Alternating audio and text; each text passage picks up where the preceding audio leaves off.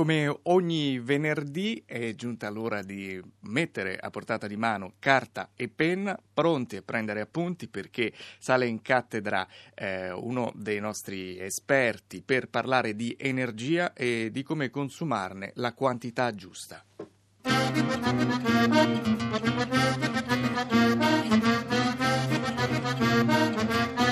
QB. Energia quanto basta.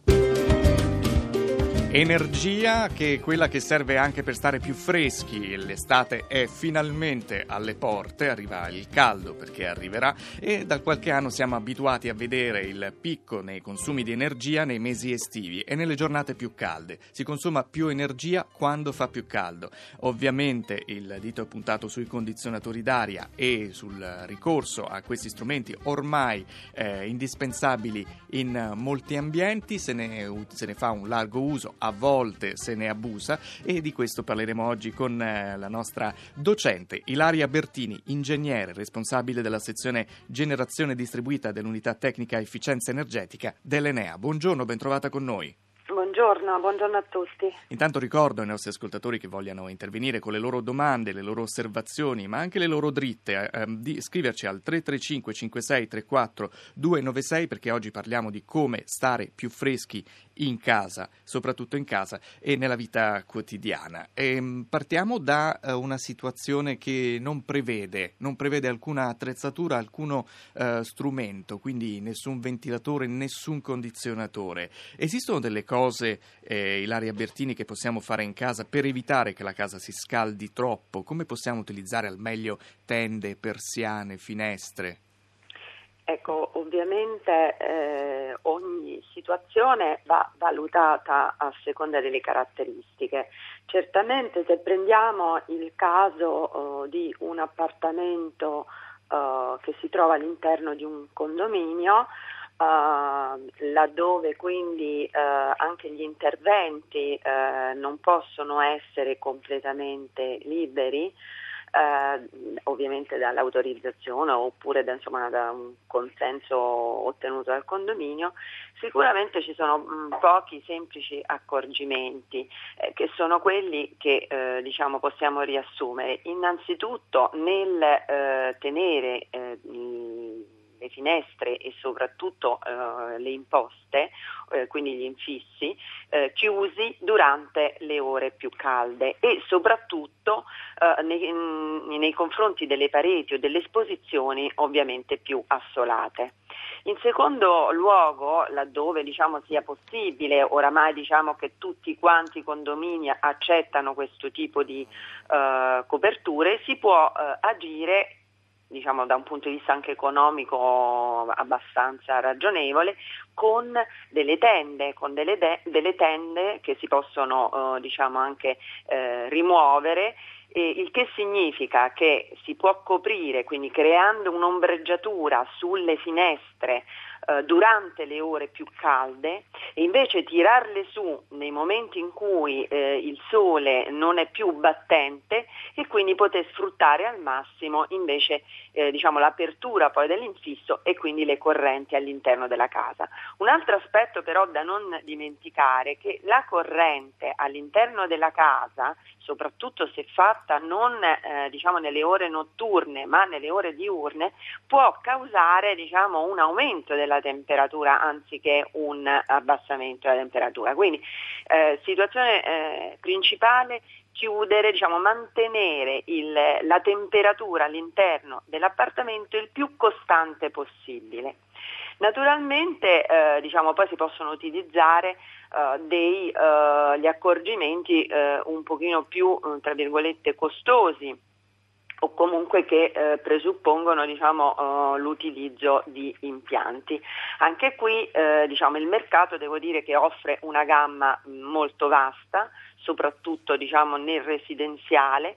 Bisogna eh, diciamo, fare attenzione quando si acquista eh, un eh, condizionatore eh, a eh, quello che è l'indice di performance che viene indicato come, la, che, che viene indicato come COP eh, e, e, che ancora nei condizionatori non corrisponde a una vera e propria classificazione energetica come nel caso degli elettrodomestici che da un punto di vista dell'utente è più semplice no? perché c'è sì, questa quella, etichetta quella, colorata esatto, di cui abbiamo parlato colorata, qui a Radio 3 diciamo, purtroppo quindi nei condizionatori non esiste. Cosa dobbiamo guardare? L'obbligo, non esiste l'obbligo. Eh, bisogna guardare appunto, però lo esplicitano sempre eh, nell'etichetta del, che accompagna il, eh, il macchinario, questo coefficiente COP più è alto perché siccome rappresenta il rapporto fra l'energia elettrica consumata e diciamo il, per semplificare la quantità di eh, raffrescamento che la macchina può erogare, sì. più è alto questo fattore e più significa che il rendimento è maggiore, la macchina quindi è più efficiente. Quindi più è alto più è efficiente, quindi più è alto Bisogna meno scegliere... energia elettrica richiede per funzionare. Ehm, Ilaria Bertini, Um, questo è molto interessante come indicazione, mm, sa perché? Perché spesso quando si va a comprare un condizionatore ci si arriva quando ormai la situazione è disperata e si, si è disposti a, paga- a pagare no, cifre è... impossibili pur di avere questo condizionatore. Um, insomma, per usare un piccolo... gioco di parole la scelta va fatta a freddo, cioè va fatta sapendo queste cose. Ripetiamo la sigla perché è molto importante, COP se ho capito bene. Esattamente, e poi mm, vorrei dire anche un altro particolare diciamo, che può essere utile nella scelta. Uh, spesso ormai le eh, case costruttrici forniscono macchine che diciamo, differenziano, che hanno una gamma questa, della variazione di questa performance non eh, molto elevata ma i prezzi spesso invece possono, hanno una forchetta che varia anche del 100%. Bisogna però valutare che spesso l'aumento forte di prezzo non c'entra assolutamente con la performance della macchina, ma è soprattutto legato al design. Quindi diciamo deve essere anche questo molto chiaro. Non è detto che una macchina di fascia alta da un punto di vista di prezzo significhi maggiore efficienza. Ecco, quindi l'altra attenzione che bisogna fare, perché spesso il costo in realtà è legato all'aspetto estetico della macchina o a soluzioni estetiche, ma che non rientrano diciamo, nell'aspetto energetico. Ecco, Ilaria Bertini, io sono già in grado di proporle alcune delle domande che ci arrivano dai nostri ascoltatori. Per esempio, c'è eh, Margherita che mh, mm, chiede se una Uh, rampicante, cioè una vita americana fatta crescere su una parete possa contribuire a raffrescare un ambiente che ha una parete esposta a sud. Ha senso? Assolutamente sì. A questo proposito eh, diciamo, esistono, delle, chiamano, eh, diciamo, esistono delle tecnologie in via di sviluppo che prevedono sui tetti eh, diciamo, la realizzazione di prati, di, diciamo, di, di prati che, mantengano oh, proprio uno strato di isolamento oltre che estetico, si chiamano tetti verdi, proprio nel senso che vengono eh, installati dei prati che eh, diciamo, con un sistema anche di irrigazione particolare, cioè senza eh, una quantità eccessiva di eh, acqua, funzionino uh, da termoregolatori del tetto e quindi se funziona ovviamente per il tetto uh, funziona anche per la parete verticale. C'è una domanda sulla tecnologia inverter. Eh, questa tecnologia è veramente più efficiente? Consumano meno? Chiede un altro ascoltatore che non si firma.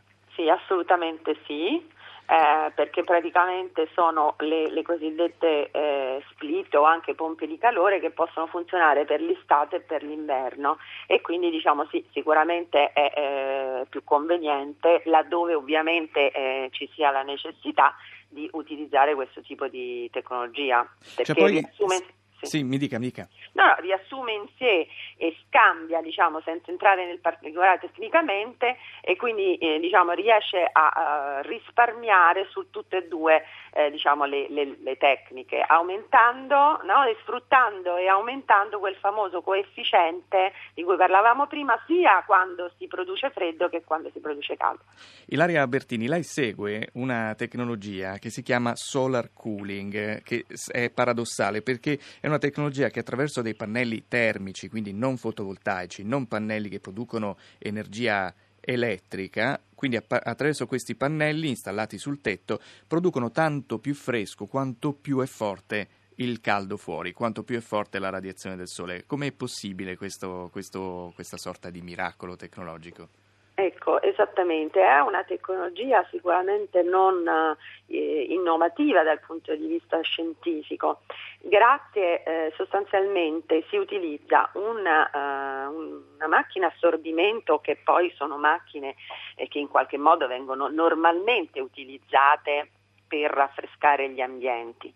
Ma l'unica, diciamo, il cambiamento in che cosa consiste? Che l'acqua eh, calda che deve alimentare questo, ma questa macchina d'assorbimento e che attraverso un eh, fenomeno chimico e di scambio di calore trasforma poi l'acqua calda in acqua fredda che viene poi distribuita diciamo, nell'impianto eh, di distribuzione, eh, anziché riscaldarla con eh, sistemi a gas, viene, può essere riscaldata da pannelli termici, quei pannelli termici che normalmente vediamo sui tetti e che vengono utilizzati per acqua calda sanitaria. Questo perché eh, il, questo tipo di macchina possono funzionare a una temperatura dell'acqua calda non elevata, ma a una temperatura più bassa che è nell'ordine dei 60 gradi. In questo modo eh, tutto l'impianto ehm, permette di risparmiare moltissimi costi di esercizio perché non abbia, sostituendo completamente il combustibile fossile con l'energia solare e rimanendo diciamo, come eh, consumi energetici elettrici solo quelli relativi alle pompe di circolazione. Naturalmente eh, diciamo che questo tipo di eh, tecnologia eh, è una tecnologia mh, votata diciamo, più o per le unifamiliari anche diciamo, di una discreta dimensione o per il terziario o per nel caso diciamo, che si abbia anche un condominio in cui eh, diciamo, venga deciso eh, di eh, installare anche un sistema centralizzato mh, del freddo. E quindi Ilaria Bertini, queste possibilità che lei sta elencando ehm, valgono anche quando si cerca casa? Si cerca casa in un periodo X dell'anno, in inverno, in autunno, però quando si cerca casa bisogna fare attenzione anche a questo, quanto sarà caldo questo ambiente eh, in estate. Questo forse può venire incontro anche alle considerazioni di Federico e di Angela che dicono eh, io non compro il condizionatore per scelta, questa è ehm, la, la, la frase che ci ha mandato via sms Federico e Angela dice il condizionatore è il male, poi aggiunge una faccina sorridente, però esiste una parte eh, eh, di consumatori che ritengono che appunto si possa fare a meno del condizionatore e va riportata anche questa posizione perché è importante eh, ricordare che è anche possibile fare a meno di, eh, del condizionatore a, co- a, patto che si scelga poi eh, di vivere in ambienti che possano effettivamente fare a meno di queste tecnologie. E, ehm, Ilaria Bertini, un'ultima eh, domanda riguarda appunto eh, questa eventualità. È possibile fare a meno del condizionatore o dobbiamo rassegnarci all'idea che sia indispensabile per la vita di oggi? Assolutamente no. Eh, per vari motivi. Eh, innanzitutto eh, diciamo, è possibile anche in una situazione, come dicevamo prima, già ehm, realizzata eh, poter eh, trovare degli accorgimenti eh, che eh, diciamo, migliorano comunque le condizioni di comfort o una situazione di elevato irraggiamento e quindi di calore, ma soprattutto con le nuove ehm, criteri di costruzione eh, è assolutamente eh, diciamo, auspicabile e possibile costruire delle case a consumi zero e quindi che abbiano eh, diciamo, un comportamento che non sia così legato alle condizioni meteorologiche esterne, eh, ma che viceversa eh, possano diciamo, mantenere all'interno dei vari ehm, ambienti assolutamente una temperatura costante e quindi di comfort. Perfetto. Ilaria Bertini, noi la ringraziamo e salutiamo tutti i nostri ascoltatori che ci hanno seguito pazientemente anche questa settimana. L'appuntamento è a lunedì alle 11 su Rai Radio 3 con Rossella Panarese per un'altra settimana di attualità scientifica con Radio 3 Scienza.